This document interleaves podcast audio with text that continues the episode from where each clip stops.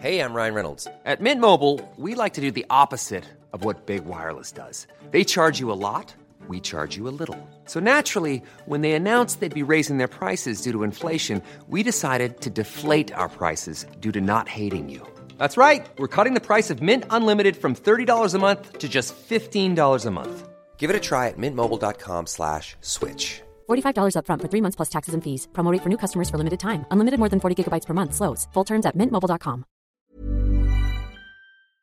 Cette émission est parrainée par Radioline, l'appli aux 60 000 radios et podcasts disponible sur les stores et depuis le site radioline.co. Bonjour. C'est moi Orson Welles. J'aime pas trop les voleurs et les fils de pute. Salut nos ciné, votre rendez-vous avec le cinéma qui comme tous les ans ne peut pas s'empêcher malgré ses réticences ô combien souvent justifiées de guetter vers le sud-est de notre beau pays pour sentir un peu des effluves canoises qui inondent à cette période de l'année la cinéphilie mondiale. Alors certes, nous avons pour une fois dépêché sur place une bande de joyeux margoulins que vous retrouvez quasi quotidiennement pour suivre le festival dans le détail. On pourrait donc faire comme si de rien n'était, sauf qu'il se trouve que c'est à Cannes qu'est montré, en plus d'être diffusé sur quelques canaux, la nouvelle saison de Twin Peaks, en tout cas les premiers épisodes, l'œuvre télévisuelle majeure de David Lynch dont la filmographie est sans doute un peu plus complexe que la caricature qu'il a lui-même bâtie depuis un bon moment déjà. On va tenter de débroussailler tout ça avec bonne humeur et surtout avec les quatre Eraserheads de la critique réunis ici à l'antenne Paris. Julien Dupuis, salut Julien. Bonjour. Yannick Dahan, salut Yannick. Salut. Ya- Rafik Djoumi, bonjour Rafik. Salut Thomas. Stéphane Moïsakis, bonjour Stéphane. Salut Thomas. C'est nos ciné épisode 87 et c'est parti.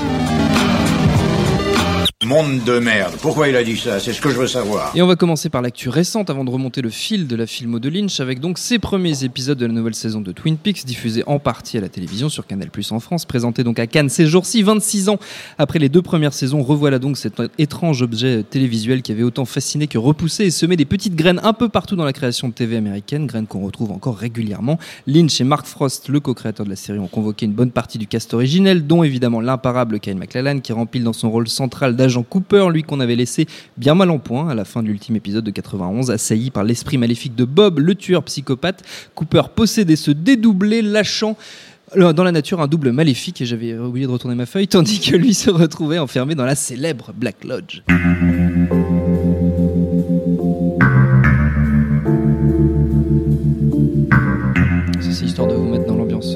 Messieurs. La nouvelle saison nous emmène donc sur les traces de ce fameux jumeau maléfique, mais aussi nous fait découvrir l'existence d'une mystérieuse boîte surveillée par un étudiant, nous promène dans un bled du Dakota du Sud où les habitants meurent de manière assez brutale. Bref, ça ressemble à du Twin Peaks, ça a presque le goût du Twin Peaks, mais, mais, mais, est-ce que c'est du Twin Peaks? Alors vous êtes deux autour de la table à avoir regardé ces premiers épisodes. Yannick Dahan qui pouffe déjà euh, de rire. Non, Yannick, je- est-ce que c'est est -ce que c'est du Twin Peaks ou pas? Bah écoute, ce y a d'intéressant, c'est qu'avec Stéphane, on risque de pas être d'accord, mais Stéphane n'était pas forcément un inconditionnel de, de Twin Peaks. Moi, euh, j'avais 20 ans, donc. J'ai pas, j'ai pas tout Ah, analysé. Voilà. Moi, j'ai 20 tout- ans. non, mais je vais pas analyser, mais j'ai- Stéphane avait déjà 40 ans. voilà. ça change du coup la perspective. Moi, j'avais tout suivi, j'avais regardé la série deux fois, j'étais fan, en même temps, j'étais con, j'avais 20 ans, donc, excusez-moi, non, c'était euh, un peu ridicule comme réflexion, mais euh, j'étais jeune, quoi. Donc, c'est intéressant de se dire, 40 25 ans après, retomber dedans. Qu'est-ce qu'ils vont en faire? C'est toute, c'est, c'est toute la question en réalité. C'est est-ce que, est-ce que l'idée c'est de prolonger quelque chose qui n'était pas terminé? Et c'était évident parce qu'il avait l'intention de faire de faire autre chose derrière à l'époque.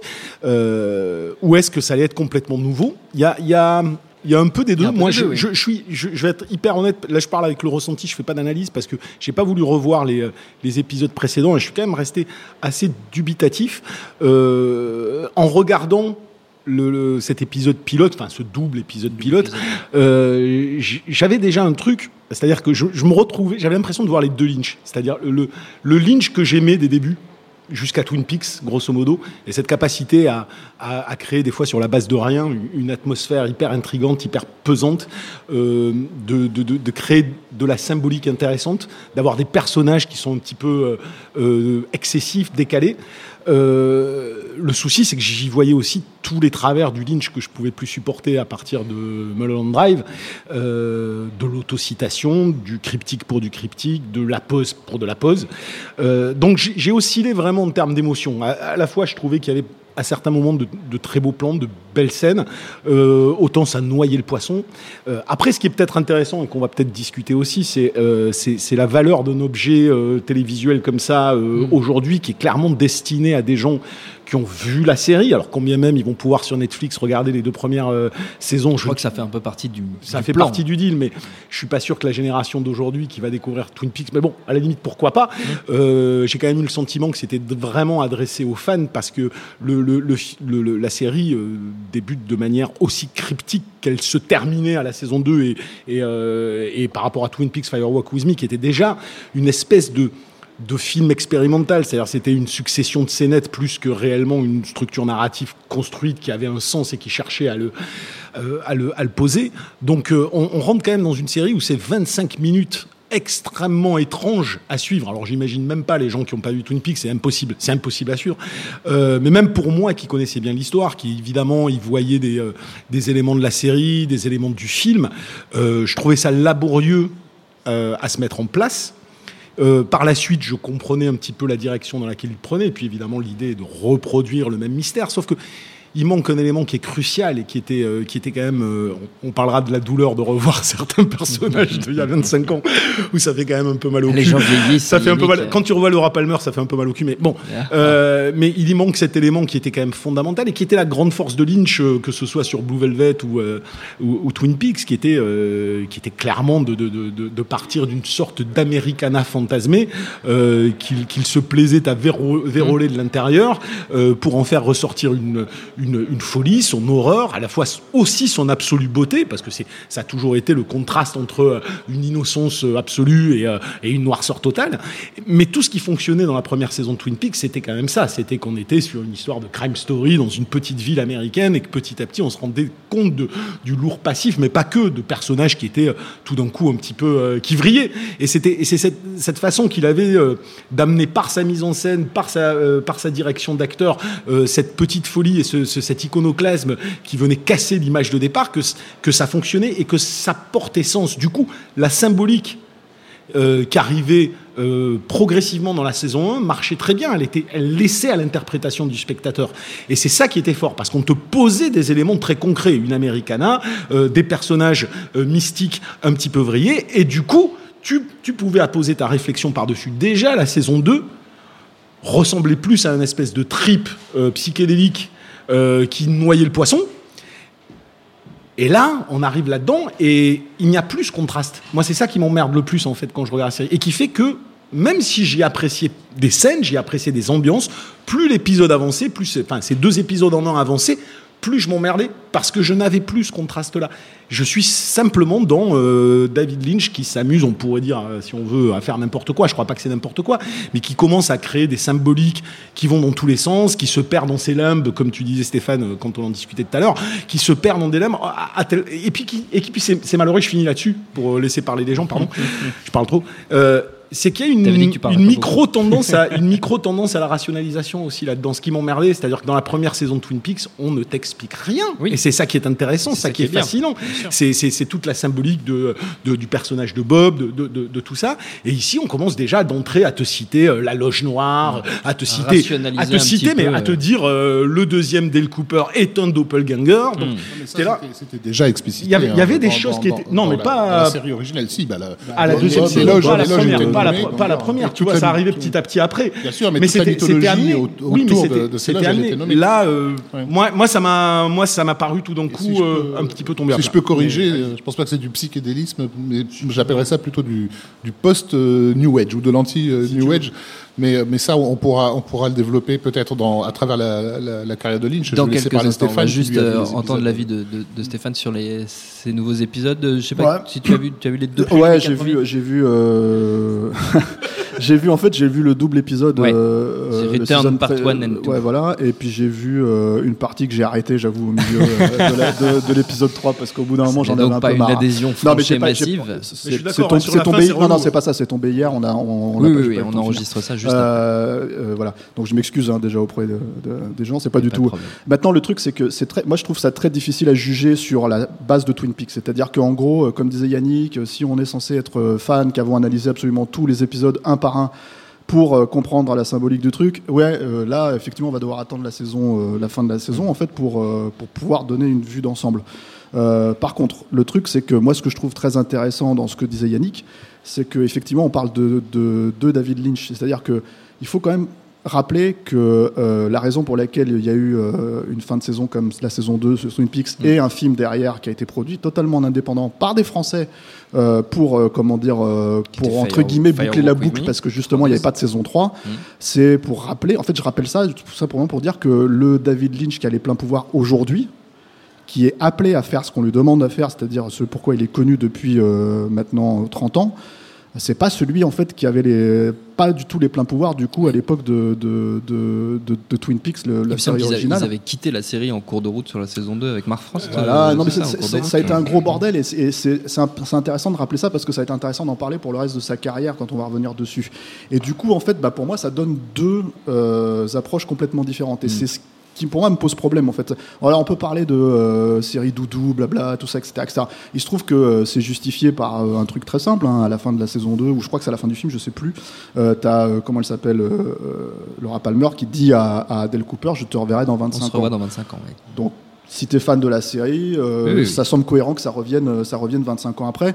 On va, c'est- on n'est pas dans, euh, comment dire, euh, les, le- les citations à la Jurassic World ou des trucs comme ça automatiquement. Quoi. On- on- je mets ça vraiment dans un truc encore un peu différent.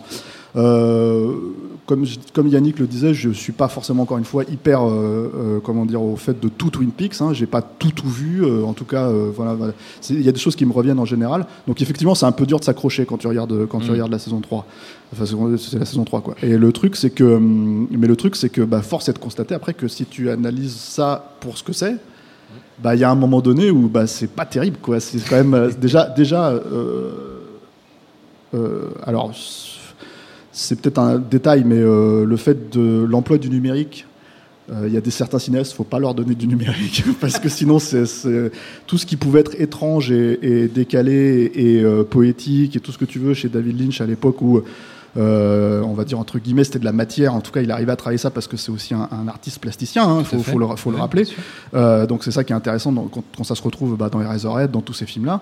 Euh, bah là, le voir ne pas traiter cette matière-là et la laisser à d'autres entre guillemets, même s'il leur donne des directions, bah, ça donne des trucs beaucoup moins, euh, comment dire, euh, euh, incarnés. Hmm. Et voir euh, à la limite du ridicule. Tu parlais de cette boîte noire qui, qui fixe. Oui. Bon, outre le fait que la scène elle dure 25 minutes, et à un moment donné, tu as envie de leur dire bon, allez, on, très, très on- long. on- voilà. L'atmosphère pour l'atmosphère, c'est gentil, mais euh, on accélère un peu. Euh, moi, je, quand je vois une scène comme ça, et je vais pas la spoiler, mais en gros, j'ai l'impression de voir du paranormal activity un peu gore, quoi. Donc c'est pas, enfin, il y a aussi ça en fait. Le truc, c'est qu'effectivement, euh, Twin Peaks, ça a été ce que ça a été à l'époque, parce que c'est arrivé à la télévision à un moment donné où, où c'était, euh, comment dire, euh, pas du ça, de ce, ce type de fantastique, euh, pas décalé, mais un peu, comment dire, hein? Peu onirique. un petit peu voilà, New tout ça, Age, et- pour et- dire un non, mais, ouais.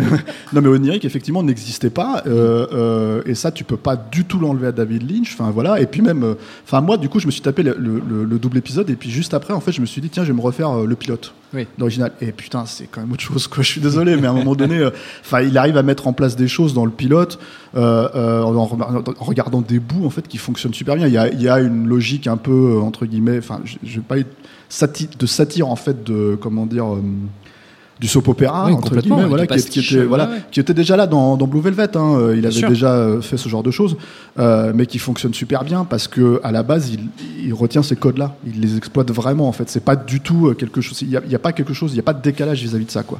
Là quand je vois la saison 3 j'ai le sentiment et il faudra voir ce que ça va donner en fait euh, au fur et à mesure où ça va ça avance quoi. Il y aura 18 épisodes je crois moi j'ai vraiment le sentiment de voir euh, soit de l'auto-parodie soit effectivement de quelqu'un qui a une conscience très spécifique de ce qu'on attend de lui et qui le donne en fait. Euh, donc du coup il comment dire il, se jette dans alors vous avez envie de voir euh, on n'a pas encore le enfin moi j'ai pas encore vu le nain qui, qui qui marche à l'envers mais bon à mon avis il va pas tarder.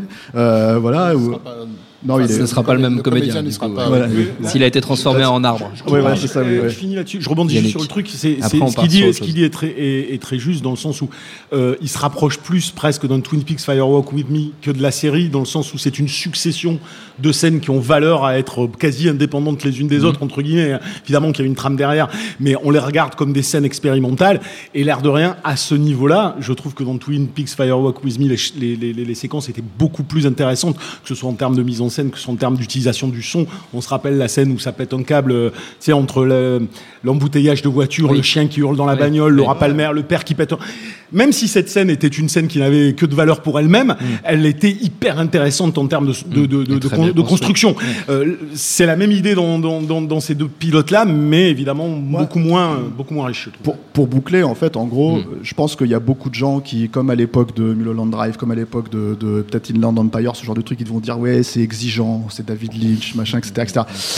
Moi, j'ai l'impression que c'est exactement l'inverse. J'ai l'impression que c'est, enfin, moi, c'est mon sentiment actuel. hein. C'est- J'ai l'impression que c'est pas feignant. du tout exigeant. Ouais, c'est, ouais, c'est plus facile quelque part d'écrire ce genre de truc à un moment donné, et surtout pour un mec comme lui, hein, dans l'absolu. C'est plus facile d'écrire ça que de rentrer dans une logique euh, de, de, de faire rentrer l'expérimental euh, dont, dont il vient en fait dans la narration telle qu'il a pu le faire avec Mm. Eraserhead et, et au fur et à mesure dans sa carrière quoi. Ouais, mais justement, Justement, Je- parlons ouais. de sa carrière. Rafik, tu voilà, es là, mais- tu es en embuscade. Non, mais je- je Yannick, euh, Yannick faisait remarquer qu'effectivement il y avait eu un avant et un après Twin Peaks dans la carrière de David Lynch. Et pour comprendre Twin Peaks, il faut comprendre aussi d'où vient la, la- la- la carrière de, de Lynch et dans quelle direction elle, elle menait. Euh, Eraserhead, donc qui est son premier long métrage, euh, c'est un film qui, euh, qui est considéré historiquement comme le dernier grand midnight movie, euh, puisqu'il a achevé une tradition qui avait débuté dans la fin, la fin des années 60, qui était ces séances de minuit où euh, on diffusait des films que les exploitants n'acceptaient pas euh, de, de- de passer. Ce sont des séances, c'est ce qu'on appelle, nous en France, on a appelé ça le film culte. Mais c'était vraiment des séances très particulières, réservées à un public de l'ordre de la contre-culture, euh, et qui, qui baignait euh, jusqu'à la moelle dans, l'occultisme le, plus total, puisque c'est là qu'ont été dé- découverts les euh, Norman McLaren, euh, Kenneth Anger, qui faisait des, des, des- des courts-métrages avec le fondateur de l'Église de Satan, Anton Lavey, euh, Jodorowsky et, et ses œuvres pour le couple psychédélique qui était El Topo et La Montagne Sacrée. La, Nuit des Morts Vivants de, de George Romero, euh, de John Waters, et, euh, et donc David Lynch qui vient conclure en fait cette, boucle-là. Et, euh, cet héritage de la contre-culture des Midnight Movies, va, se euh, propager dans, le reste de, sa carrière, y compris sur des films entre guillemets de commande, puisque Elephant Man par exemple, qui est le, film que Mel Brooks va produire pour lui, euh, c'est dans la continuité d'un d'un Fricks de Tom Browning. Et Fricks, c'était typiquement le, pro- le, le produit euh, de ces, de ces Midnight Movies. Il a été redécouvert de- par le public des, des Midnight Movies en tant que film justement très ésotérique, très occultiste, etc. Euh, euh, et, et Blue Velvet, euh, il y, a du- y a du John Waters dans Blue Velvet. Dans cette façon de regarder l'Amérique avec, euh, avec un regard extrêmement poign- poignant et décalé, mais un, un John Waters moins rigolard et, et- et- et plus inquisiteur. Sauf que la rencontre avec... euh, Frost va, je pense, provoquer une perturbation parce que Lynch, euh, euh, à cette époque, est quand même dans, dans une espèce d'a- d'adoration euh, de l'image. euh, euh, et du pouvoir entre guillemets magique du cinéma. Alors déjà, bon, je précise pour, pour ceux qui nous écoutent que à la fin de l'émission, je risque de passer pour un, fondament- un fondamentaliste chrétien du fin fond de l'Alabama, parce que j'ai déjà commencé à parler de satanisme et d'occultisme. Mais je pense qu'on on est obligé de passer par là. En fait, Frost, euh, il a une obsession qu'il a déjà euh, marquée dans des romans qu'il avait écrits avant Twin Peaks, euh, qui est celle de la place de l'Église de, la, société théosophique euh, dans l'histoire hollywoodienne. La société théosophique, c'est une société euh, euh, occulte de la fin du 19e siècle, qui avait été fondée par une Russe qui s'appelait euh, Elena Petrovna Blavatsky, et qui avait donc la- la- l'ambition de créer une nouvelle religion mondiale, dont le siège aurait été Hollywood. Euh, et ils se sont installés au tout début du XXe siècle. Là, elle, avait eu la vision, en fait, que euh, c'est dans- cette place-là que le, je sais pas, le, on appelle ça le karma euh, euh, nouveau allait, allait se, se produire. Ce qui est extrêmement intéressant dans- euh, si on considère le, le caractère magique. euh, à tous les sens du terme, que le cinéma va jouer La lanterne magique. euh, sur le- déjà la lanterne magique bien sûr, mais mais, euh, mais c'est là où on va créer des stars, des étoiles, des, des espèces de nouvelles divinités. Où on va euh, euh, construire des, des, des premières salles de cinéma euh, américaines étaient toutes faites sur le modèle des temples ou presque sur le modèle des temples égyptiens. Euh, Il y avait un aspect rituel en fait dans la façon d'aller au cinéma et de regarder ces images projetées qui faisaient revivre des fantômes euh, à, la, à la lumière. Euh, Et, euh, et, et, et, c'est aussi ce qui va créer c'est tous ces grands mystères euh, euh, qui vont peupler l'histoire hollywoodienne, euh, fait de, de, de, de, choses dégueulasses et, et, et, sacrées et pourries, euh, du meurtre du Dahlia Noir euh, jusqu'à jusqu'au massacre de, de Sharon, Tate, Sharon Tate, la, la femme de Polanski, par par des malades mentaux à la, fin des années 60. Enfin, euh, on a dans, dans toute l'histoire euh, hollywoodienne une, un, un, occultisme présent qui va, euh, qui va nourrir euh, le fameux Kenneth Anger dont, dont, je vous ai parlé, qui a écrit de, un bouquin qui s'appelle Hollywood Babylone et qui se voulait un peu la révélation de tout ce caractère euh, ésotérique. Bref. Et, euh, et la société théosophique, donc elle joue un rôle central dans la construction de, du scénario de Twin Peaks par, par Frost, puisque donc les, les termes de Black Lodge, White Lodge, euh, Gardien du Seuil sont tous des termes empruntés en fait à la, à la, société. à la société théosophique. Et donc du coup, il y a, euh, c'est comme si Lynch découvrait euh, à travers dans sa collaboration avec Frost que tout ce qui jusque-là l'avait, nourri euh, en, termes de, de, de rêves magiques révélait un, caractère euh, atroce en fait. C'est pour ça que je parle de, contre New Age. C'est parce que, en gros, la société théosophique a plus ou moins annoncé le New Age sur la côte californienne à un siècle d'avance. Et, c'est comme, si Twin Peaks allait à l'inverse. Enfin, comme Tielman, qui est peut-être un plus grand spécialiste de Twin Peaks en, France, parle de séries euh, contre-initiatiques. Euh, et c'est d'ailleurs le destin qui attend Del Cooper, hein, puisque donc il va, il va rentrer dans cette loge en espérant justement de cette façon euh, voir la lumière et il va en ressortir euh, transfiguré dans le pire sens du terme, c'est-à-dire privé de son âme et remplacé par un doppelganger. Et, c'est aussi un peu ce qui arrive à Lynch quand il travaille là-dessus, c'est-à-dire tout d'un coup son, rapport euh, à, la, magie pure du cinéma devient un rapport euh, au, mal atroce qui se cache derrière toute cette opération euh, magique qui a fait le XXe siècle et le cinéma hollywoodien. Voilà, j'ai fini mon tunnel. On va revenir sur ah C'était vachement intéressant.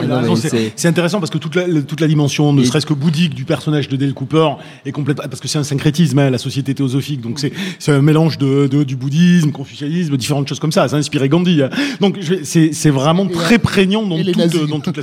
Et les nazis aussi. Donc ça a donné lieu à toutes les interprétations possibles.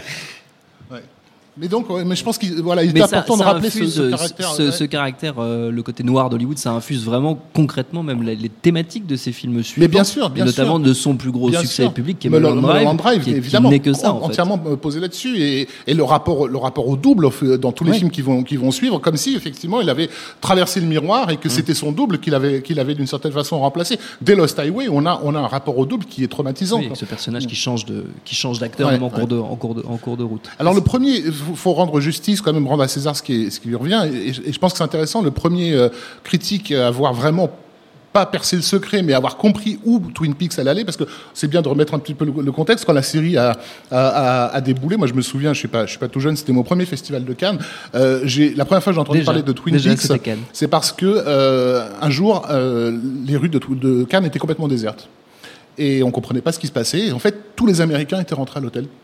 Euh, il n'y avait plus aucun Américain à Cannes. Ils étaient tous en train de regarder le nouvel épisode de Twin Peaks, qui devait être le deuxième ou le troisième. Et c'est là où on, on a réalisé qu'il y avait une série, a priori, complètement dingue, qui les avait tous happés, en fait, vers leur écran de télévision. Et, euh, et pour en revenir au caractère magique et rituel, il faut quand même noter ça, hein, l'Amérique entière qui, tout d'un coup, se précipite dans son, devant sa lucarne, son petit hôtel euh, d'image, pour assister à une atrocité, puisque le premier épisode, c'est la découverte d'un d'un meurtre, et en oui. plus d'un meurtre pour le coup vraiment sacrificiel, hein, d'une vierge, entre vierge, guillemets, enfin oui. ce qu'on imagine être une vierge, euh, et, et d'inviter toute l'Amérique à participer à ce rituel traumatisant. Donc il euh, y avait quelque chose, oui, de de maléfique au sens artistique du terme que, que Lynch mettait en place. C'est l'air de rien. Je suis complètement d'accord parce que cette, même cette notion d'occultisme et tout ça, faut quand même savoir que Twin Peaks, à la base, euh, la série, c'était Lynch et Frost qui s'étaient rencontrés et qui voulaient faire un film sur Marilyn Monroe sur l'assassinat mystérieux, enfin la mort, mystérieuse. la mort mystérieuse de Marilyn Monroe. Ils n'ont pas pu le faire et ils se sont dit qu'ils allaient inventer une ville et créer à partir de là. Donc il y, y, a quand même un côté précurseur du conspirationnisme, oui, qui est, qui est d'ailleurs le, le, le, mystère lynchien euh, fait appel à tous ces éléments oui. euh, psychologiques qui font que on est euh, on est happé dedans parce qu'on s'est dit qui a qui a comploté tout ça. Donc, et donc ouais, non, je voulais je voulais dire le, sur cette première saison, on était quand même dans un dans un whodunit, euh, vraiment dans une enquête policière. Les éléments entre guillemets ésotériques mettent du temps à, à- à apparaître. Euh, mais dès le début, donc il y a ce, ce- cet Américain qui s'appelle Tim Lucas, qui, qui était le fondateur d'un magazine extraordinaire qui s'appelait Video Watchdog, un pur magazine de nerd, euh, qui à l'époque était le gros magazine des, des- des collectionneurs de, de laserdiscs, euh, parce que c'est le genre de gars qui, qui est capable de- de- de- d'avoir Tu, es- tu es repéré. conscient qu'il y a des gens qui nous écoutent qui savent pas ce que c'est. hein, Ouais, mais. Mais On disons- mettra une notice voilà. explicative. Disons qu'il y a des malades du cinéma sur Terre, Voilà, mais vraiment malades au sens médical du terme. Voilà, qui remarquent qu'il manque un demi-plan dans un film hein, et qui le notifient et qui en font des. Voilà, et Tim Lucas était, faisait, euh, faisait partie de cela. C'était leur grand gourou. Voilà. Euh, et euh, Tim Lucas a été le premier à faire de l'exégèse autour de Twin Peaks, c'est-à-dire à comprendre qu'il y avait un réseau de symboles, un réseau de symboles qui n'était pas là par hasard et qui menait dans une direction donnée. Et ce que je trouve intéressant, c'est que Lucas est le spécialiste mondial de, de deux autres cinéastes, euh, un, un espagnol français qui est euh, Jess Franco et euh, l'italien Mario Bava. Et si il y, a- il y a deux films de, de- de chacun des deux qui sont des films précurseurs de, de Lynch que je recommande à, à- aux gens qui ne les auraient pas vus. C'est euh, pour Mario Bava, c'est Opération Peur de 1966, euh, Kill Baby Kill en, en, en anglais. Et, euh, et pour Jess Franco, c'est un film de 1970 qui s'appelle euh, Crime dans l'extase. Donc en anglais, c'est euh, She Killed in Ecstasy. Euh, et, euh, et qui sont deux films, en fait, qui, sur un postulat a priori normal, a priori commun, font rentrer leurs spectateurs dans un monde onirique, cauchemardesque, fait d'images euh, banales d'une certaine façon, des vieilles dames qui traversent une rue, euh, voilà, une, horloge qui s'arrête de, tourner, euh, euh, un, type qui, court après une silhouette, il l'attrape par la main pour s'apercevoir que c'est lui, et, et on n'a jamais d'explication à ce qui vient de se passer. Et le fait que que, que Tim Lucas, qui soit le spécialiste de ces deux réalisateurs, qui, qui étaient des réalisateurs qui ont glissé dans leur carrière vers une forme de folie, hein, il faut le dire, euh, Ba- Bava, Bava et, notamment, euh, oui. notamment, euh, euh, et était le premier à repérer que l'aspect malfaisant de, de la série Twin Peaks, d'une certaine façon, dans ses articles, il adorait ça, hein, mais dans ses articles, il était en train d'annoncer à l'Amérique, attention, on est en train de participer à un rituel au sens le plus sacré, le plus ancien du terme. Et ce rituel, il est purement contre-initiatique, il mène vers, euh, vers une dissolution. quoi. Euh, Il y a... y a il y a comment dire un amour que, que Lynch a pour la télévision euh, qui, je pense, n'a pas toujours été compris par les gens si on ne remet pas cette idée de, de- du caractère malfaisant de, de l'image. La, la- la chambre rouge où se passent pas mal de scènes oniriques de, de Twin Peaks, euh, c'est un plateau de télé. C'est-à-dire, elle est, elle, est, euh, elle est mise en scène comme un plateau de télévision avec le canapé là, le, le- le présentateur qui a, qui a et Del Cooper est l'invité d'une certaine Oui. façon de, de, de, de cette émission. Et, euh, et, et- et Lynch a a souvent euh, mis en avant son, goût pour le cauchemar qui, se, cache derrière ces images-là. Il y a, une réplique d'ailleurs euh, que j'adore du présentateur de La Roue de la Fortune, Pat Sajak, qui, avait dit un jour, euh, je vais le dire en français, un jour quelqu'un s'appro- s'approchera trop près du poste, je le prendrai je le tirerai par la main, il me rejoindra dans mon enfer. Et ça, c'est la réplique lynchienne par, par, essence. L'image projetée dans son salon ou projetée dans, dans un temple celle du cinéma n'est pas innocente. C'est un, c'est un monde Le double. film débute là-dessus. Le film, le Twin Peaks Firewalk with Me débute sur du, du grain, euh, sur de l'image, enfin, je veux dire, de l'image télévisuelle, ouais. Ouais, c'est le logo, enfin oui, l'image brisée du, du- de, de- de- qui débute la série. Maintenant, enfin, la, la télé brisée. Si on parlait de Lynch, ce serait peut-être intéressant qu'on on laisse parler euh, Stéphane et Julien. Julien, peu. j'aimerais bien Euh, sur juste Julien qui la bascule, happé la bascule dans euh, la le carrière de prêche Lynch. apocalyptique de, de- de- de- Ouais, c'est dur de, c'est dur de passer après ça. Merci Yannick de faire mon travail à ma place. Moi, moi, je, j'aurais, c'est un enfant de la banlieue en fait, Lynch. Je le, je le rapprocherais presque, parce que j'ai rarement entendu ce, ce parallèle. Moi, je le rapprocherais presque de Burton, peut-être même de Spielberg en fait là-dessus. C'est-à-dire que c'est euh, c'est le, produit du dysfonctionnement de la banlieue américaine, qui est une espèce de d'idylle comme ça euh, sociétale euh, dans laquelle euh, bah, la famille euh, doit être capable de s'épanouir. Il y a un vrai aboutissement en fait quand on arrive, quand on a notre pavillon là-bas et on est dans un, mode de vie parfait. Il y a Spielberg qui a une, expression là-dessus que, j'adore et qui peut, il me semble complètement s'adapter au cinéma de David Lynch, qui est, il parle de l'anesthésion de la banlieue. Et, c'est tout à fait ça, c'est-à-dire que c'est quelqu'un qui a vécu, qui a grandi là-dedans et qui a, euh, à cause de sa sensibilité, d'événements familiaux aussi particuliers, euh, euh, perçu en fait le dysfonctionnement derrière ce- cette surface complètement lisse. Et, je, trouve que c'est là en fait qu'il est, qu'il est. Enfin, c'est un, des domaines où il est le plus fort en fait, c'est-à-dire de, montrer comme ça quelque chose de, de parfait, puis d'aller dans le détail et d'essayer de déplucher petit à petit euh, ce qui va et ce qui, euh, et ce qui, ce qui ne fonctionne pas quoi. Euh, après, euh, sur la, la carrière de Lynch, moi je vais être plus prosaïque que, euh, que graphique, mais moi j'ai un peu l'impression que Lynch devient pas intéressant quand le film de David Lynch devient un genre en soi et qu'il œuvre là-dedans en fait. Je trouve Qui que cède à l'autocitation, oui, voilà. bah, Il y a Eraserhead qui est un- presque un cas à part parce que c'est un film qui qui avait une- un besoin impérieux de sortir, je Ouais. pense. hein. Bon, Est-ce que pour l'anecdote, on peut rappeler quel est son titre français Ah euh, non, titre d'Eraserhead Labyrinthe. Labyrinthe Man, Labyrinthe Man. est sorti en France après Man. Elephant Voilà, Man. c'est ça, hein. c'était pour Dieu. faire une connexion avec Elephant Man. Nom de Dieu. Déjà à l'époque, déjà à l'époque, les producteurs français étaient Ah, ça, redoutables. ça montre aussi que David Lynch n'a pas été pour les critiques et les médias français David Lynch tout de suite. Non, quoi. non. Au départ, C'était- juste non, bon, bah, c'était le mec de nouveau Labyrinthe film de- Man. Bon, allez, Ça Man, ça- ça même été David Lynch très très tardivement. hein. Moi, je me rappelle. euh, Enfin, moi, je le situe, même s'il a eu la Palme d'Or pour euh, pour. C'est Laura et Lula, C'est ouais. Laura et Lula. 1990. Déjà à l'époque, à l'époque, ça avait été extrêmement décrié. hein. Ça, avait été très très mal vu par pas mal de gens. Euh, bon, euh, le, le film Twin Peaks est passé à Cannes aussi derrière. Ça a été un four en salle, un Ça four aux États-Unis. hein, euh, ça s'est fait huer.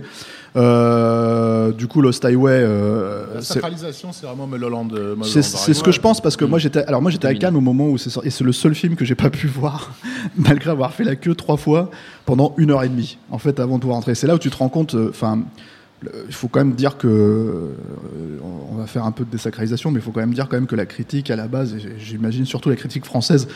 Bah, en fait, c- contrairement à ce qu'ils pensent, ils ne sont pas précurseurs donc de, de, de- au cinéma. Ils, ont, ils fonctionnent comme le public, en fait, aussi simplement. La seule différence avec le public, c'est qu'ils sont persuadés d'être au-dessus. Donc, du coup, voilà, c'est quand on se retrouve. Exactement ça. Voilà. C'est très bien dit, Steph. Non mais attends, et, le, et le- du coup en fait, je me suis rendu compte dans ma carrière en fait de journaliste qu'à chaque fois que j'allais à une projection de presse et que c'était mais juste blindé de chez blindé, je me suis dit ok le film il va cartonner. Et c'était euh, des films comme Le Pacte des Loups, Astérix et Obélix, Mission Cléopâtre, ce genre de trucs. Donc euh, voilà. et on revient donc à Mulholland Drive qui était pareil blindé mais de chez blindé et qui a été euh, comment dire euh, Le succès qu'on sait. le- non seulement le succès puis surtout le succès critique en Tout fait. fait, euh, bien voilà, sûr, quoi. sûr, hein. Et par, les, euh, par les mêmes mecs qui déchiraient les frères Cohen quand ils ont fait leur premier film et tout ça. hein. Que-. On le rappelle Ouais, quand même. voilà. euh, bon. Et, et le truc, qui est- le truc qui est intéressant, c'est que donc en fait, malgré tout ça, euh, euh, bah, il y a c- aujourd'hui, on a cette espèce d'aura effectivement de David Lynch qui est euh, qui est euh, le- l'auteur par excellence en fait. Euh, mais par exemple, un film comme Mulholland Drive, il faut juste rappeler ce que c'est à la base. En fait, c'est euh, c'est un pilote de série télé euh, que la chaîne a refusé à l'époque et que des producteurs français ont récupéré. On dit à David Lynch, on te rajoute une petite somme au bout et tu nous finis ça et on fait ça, on, sort ça comme un film, quoi. Et du coup, c'est pour ça que le film, euh, que, enfin, moi personnellement, je trouve euh, imbitable. Hein, euh, euh, euh, bah, bah, parce que déjà, t'as as pareil, t'as les citations cinématographiques Hitchcockiennes, le blond de la brune, tout ça, etc., etc. Mais c'est un film qui, moi, je trouve personnellement d'une pauvreté euh, de mise en scène assez, euh, Ouais. assez flagrante. hein. Enfin, c'est, ça, c'est important, je pense, de c'est noter. ce qui n'est pas le cas. Moi, j'aime pas Lost Highway, mais c'est pas le cas de Lost Highway. Lost Highway, c'est un film qui a, qui a, euh, il trucs, qui est quand même plutôt euh, léché visuellement. Et là, c'est pas du tout le cas en en fait. Ça, Et, et Land Empire, on ira encore plus loin. Non, de- voilà, et- c'est un on abandon de la pas. forme. hein. Voilà. Comment? Non, mais il y a un abandon de la forme. bah, Effectivement, total. on parle de quelqu'un qui est un amoureux des images. Enfin, la, la la- la photo de Stéphane rappelait que c'est un, un Man, tu fais, tu fais un arrêt sur image à n'importe quel moment du film, t'as un putain de tableau, quoi. C'est Voilà, stupéfiant. Et, effectivement, à partir, après Lost Highway, il y a, comme tu le dis, il y a un abandon de la forme, mais qui, moi, je pense, est lié aussi à, à ce rapport à son, à son propre double. hein. Je pense que il y a eu un traumatisme qui s'est produit durant, durant, durant Twin Peaks, parce que Twin Peaks Firewalk With Me, t'as déjà l'effet télévisuel euh, marqué dans la mise en Mais scène. ça, à la limite, film. tu pourrais lui dire qu'il a essayé de raccrocher les wagons par rapport à la série, ce qui est pas, euh, ce qui est pas, comment dire, euh, ce qui est pas idiot en soi. Tu peux pas faire un truc complètement déformé. Mais là, le truc avec euh, avec Mulholland Drive, je suis désolé, mais je- vais être méchant, mais à un moment donné, quand on, quand on en arrive à perdre tellement la forme qu'on n'arrive pas à, à raccorder un chant contre chant, c'est qu'il y a un vrai problème de, de comment dire, euh, c'est pas normal de la part de David Lynch, et surtout, c'est pas normal que la critique remarque même pas ça par rapport au reste de Mais sa parce que- carrière, quoi. Mais parce que. Donc- oui, pardon, vas-y. Et, et je termine, du coup, du coup, il faut aussi comprendre pourquoi le film est complètement de, euh, enfin, euh, déséquilibré. Quoi. C'est ce que c'est la vérité ça, aussi. mais- C'est-à-dire que tu as une dernière demi-heure où tu bascules dans le symbolisme euh, à la David Lynch. Parce que c'est, t'as l'impression que c'est précisément ce que les producteurs lui ont demandé. C'est, tu fais-nous un beau film à la David Lynch, là, tu vois, comme ça, avec, euh, sait- avec sait- des petits Lilliputiens qui sortent que sac de la, de la vieille. On sait que c'est pas, c'est pas, c'est pas propre à. C'est pas propre à, à David Dieu. Lynch ce côté. euh, enfin, évidemment, c'est névrotique de base, mais on dit, on dit la même chose sur Cronenberg. euh, on dit la même chose sur Romero. C'est-à-dire à partir du moment où ces types-là ont été institutionnalisés par une certaine forme de critique, par une certaine forme de, euh, de système muséifié qui tout d'un coup faisait prévaloir le sens euh, sur tout le reste, sur le cinéma. C'est-à-dire le sens prévalait sur le cinéma. Euh, moi, quand je vois, quand je vois Cro- Cronenberg, euh, qui est un, Pas- pas- attends, attends, pas- pas le Cronenberg sens, est un pas- pas réalisateur. le sens, parce que attends, attends, Alors l'émission Oui, n'est pas sur Non, non, non, Cronenberg, hein, donc on va Non, pas partir de- à non, débat non, là-dessus. l'apparence de sens, je suis d'accord. Là, à part, à part Cronenberg, qui est un, un- un cinéaste extrêmement analytique, extrêmement in- intellectuel, encore que au début, on peut se poser la question. Euh, Lynch et Romero sont des mecs purement sens- sensitifs. C'est, c'est, c'est des mecs, euh, enfin, c'est un plasticien quand même à la base. Lynch, c'est un mec qui exprime euh, à l'image qu'il exprimait sur sur ses tableaux. Faut quand même pas déconner. Ces mecs-là, on a commencé à leur dire, Hum, mais c'est génial, le, sous-texte que vous avez dans votre truc, il est incroyable, il est magnifique. On, leur, on les pignole, on les pignole, on les pignole dans des festivals de merde à la con. Et au bout d'un moment, les Yannick, mecs ressortent et se disent, non, et les mecs se disent, oh putain, qu'est-ce qu'on est intelligent, on est tellement brillant. Alors attends, dans mon prochain film, je vais leur apporter quelque... Et tu regardes, tu regardes les Romero pré, euh, pré, je me fais pignoler, les Cronenberg pré-existence, les, euh, les Lynch pré-Lost Highway. Euh, c'est des cinéastes qu'on a aimés, c'est des cinéastes qu'on adore. Et tout, et tout d'un coup, t'as l'impression d'avoir des espèces de connards prétentieux qui disent non mais le cinéma, euh, excusez-nous, euh, on a des choses plus importantes à dire. Elle va te faire foutre. Mais c'est marrant parce que qu'ils ils suivent c'est le même que- parcours en plus, quoi. C'est-à-dire que euh, sur Lost Highway, tu pourrais rapprocher presque de Existence, par exemple, ou de Mars Attacks chez, chez, chez Tim Burton. C'est que c'est c'est peut-être des films qui sont pas désagréables à regarder, etc. Mais c'est des films qui tournent à vide, en fait, déjà. Euh, où il y a- il y a- C'est le moment où il lâche, où il lâche la rampe. Ils ont conscience d'eux, ils ont conscience surtout qu'on va les regarder, ils ont conscience qu'on les attend. Ils ont plus besoin de communiquer, ils ont plus besoin de s'ouvrir au monde, en fait, à ce La vérité, c'est que quand tu regardes les films de David Lynch, de, de- de- on va dire avant cette période-là, euh, euh, même si tu as une logique expérimentale, comme dans Eraserhead, euh, peut-être moins dans, dans, comment dire, évidemment dans Dune et dans, et dans, euh, et dans euh, Bah, Elephant Dune, Man. qui a un problème en soi, euh, on va dire. Ouais, moi c'est un film à part. C'est un, film à part, mais c'est Ça m'étonne pas, euh, ça m'étonne pas c'est encore un film, c'est encore un, un de ces films où voilà, c'est la démonstration qu'effectivement, encore une fois, comme l'a dit Rafik, David Lynch n'était pas David Lynch, Oui, bien il- sûr. tu vois, n'est Ouais, pas oui, né. David Lynch, n'est pas né le, David le Lynch. grand auteur, quoi, parce que c'est encore un film qui s'est fait, qui s'est fait souffrir par le producteur, oui. qui a été un bide aussi en salle, voilà. Donc le truc, c'est que il y avait cette logique en fait d'utiliser le cinéma expérimental. Euh, tel qu'il peut se pratiquer euh, aujourd'hui, même euh, si tu vas au MoMA ou ce genre de choses et tout, et d'essayer de l'inscrire dans une narration, c'est-à-dire que que, que le sens en fait que le film est, c'est aussi le sens de l'histoire qu'il raconte en fait. C'est-à-dire que c'est pas complètement déconnecté. Quand tu regardes C'est Laure et Lula, c'est pas déconnecté. Euh, Certes, il y a des, tu peux partir du principe qu'il y a des bizarreries, des décalages, des choses comme ça, mais ce n'est pas du tout déconnecté de, de ce que ça raconte en fait. Euh, euh, Et le sentiment. aussi, hein, d'ailleurs. Ouais. hein. Razorhead, t'as un aussi, payoff, Exactement. un- Moi, quand je, quand, quand je vois Mulholland Drive, moins euh, Lost Highway, c'est vraiment Mitch Mitch. Il y a, y a des, aussi, c'est- non, mais j'ai des problèmes avec le film. Mais ce que je veux dire, c'est qu'il y a au moins des choses sensorielles en fait qui sont assez fortes encore. Et euh, euh, certes, on peut considérer que ça tourne un peu à vide par rapport à ce qu'il fait d'habitude, mais il y a quand même des choses encore. Mulholland Drive, c'est la, c'est la, c'est la, c'est la. La flûte. Euh, non, mais c'est c'est- mais c'est- c'est surtout, voilà, encore une fois, c'est que c'est c'est littéralement scindé. C'est-à-dire que tu as deux heures de, de, Oui. de, de, de pi- d'épisode télé, quoi, et puis euh, une demi-heure de. de... Bon, C'est sûr qu'il a, il a abandonné toute une recherche, euh, je dirais, de cinéaste hein, pour, pour rentrer dans, dans autre chose. Moi, je suis pas sûr qu'il D'ailleurs, il, so- il qu'il s'est même très détaché euh, du ouais. cinéma ces dernières Mais années. je pense pas qu'il soit aussi. euh, j'allais dire cynique, mais euh, aussi euh, qu'il- ait le, le, le cerveau aussi euh, flingué que Cronenberg par par par, sa- par la- l'acceptation critique et, et publique. Mm.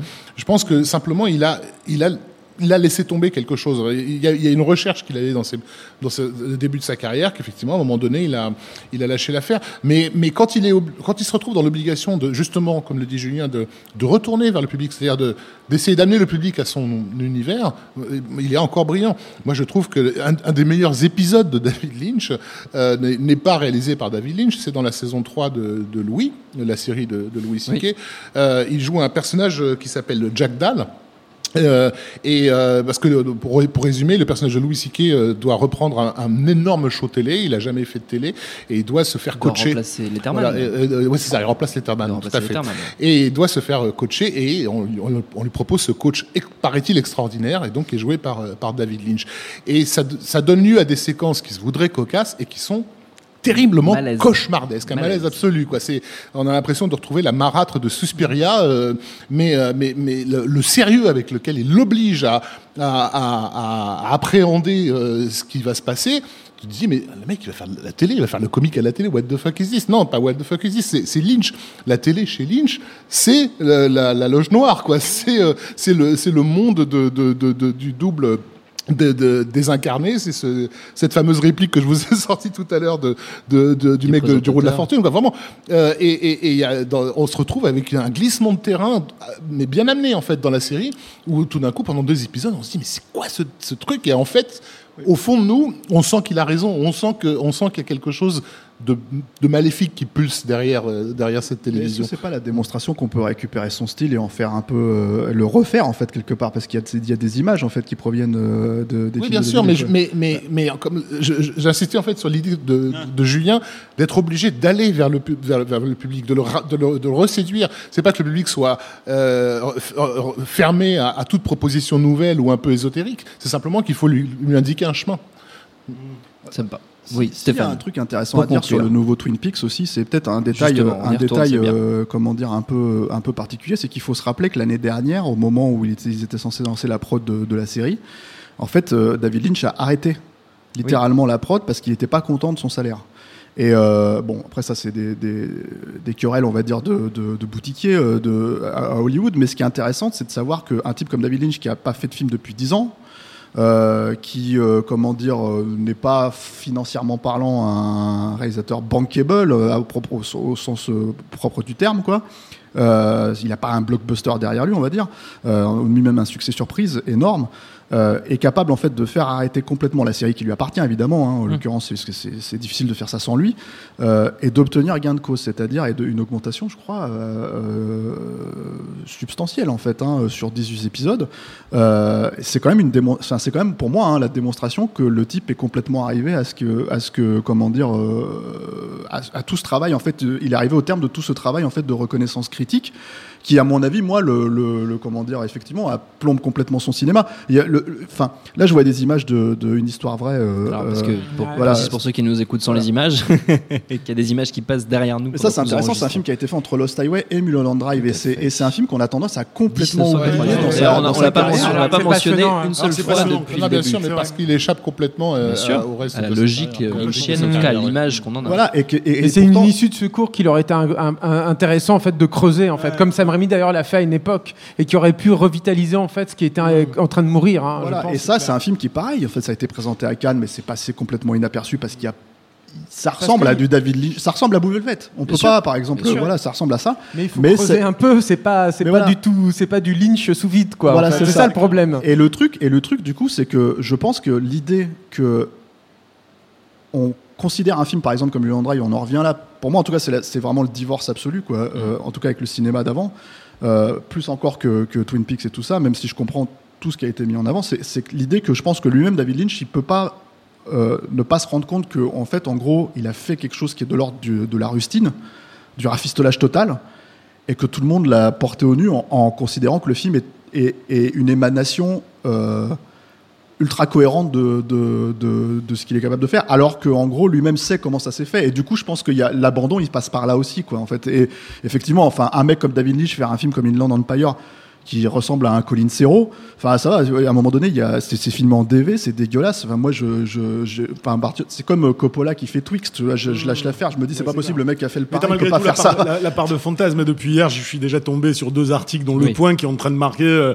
déjà David Lynch au Le sommet de sommet son de art, son euh, sur le bien troisième de. Twin Peaks. C'était là, tu dis, ils ont les fumé la articles sont moquette. presque écrits avant que les, que les... Hein les articles sont écrits avant que les épisodes soient diffusés. Ah, c'est bien, intéressant. mais bien sûr. C'est intéressant. Julien, tu vas dire un mot et ce sera notre conclusion. Bah, Je voulais dire que si vous avez euh, si le divorce avec Lynch euh, est, est effectif aussi chez vous, T'es en train d'amorcer les recos là, c'est ça Euh, non, alors, parce qu'on a des recos aussi pour là. un petit peu. mais- Alors bon, bah, je vais faire ma reco tout de suite, Allez, si tu le permets, Thomas. suite. Euh, Il y a, il y a- il- il y a une, non mais il y a une, il y a un espoir. Enfin, c'est pas un espoir, mais ça, ça peut être un palliatif en fait au, au fait que Lynch pu- puisse manquer aujourd'hui. Qui est un documentaire qui est sorti en salle en octobre dernier, qui s'appelle The Art Life qui a été monté en- notamment en, en Kickstarter, je crois. Et, euh, et alors, c'est Lynch qui espignole pendant tout le film. hein. C'est un- c'est une espèce de monologue intérieur alors qu'il est en train de peindre, de etc. Mais euh, Alors, il a, c'est curieux parce qu'il a à la fois extrêmement conscience de qui il est, donc c'est un, très beau euh, travail d'auto-analyse.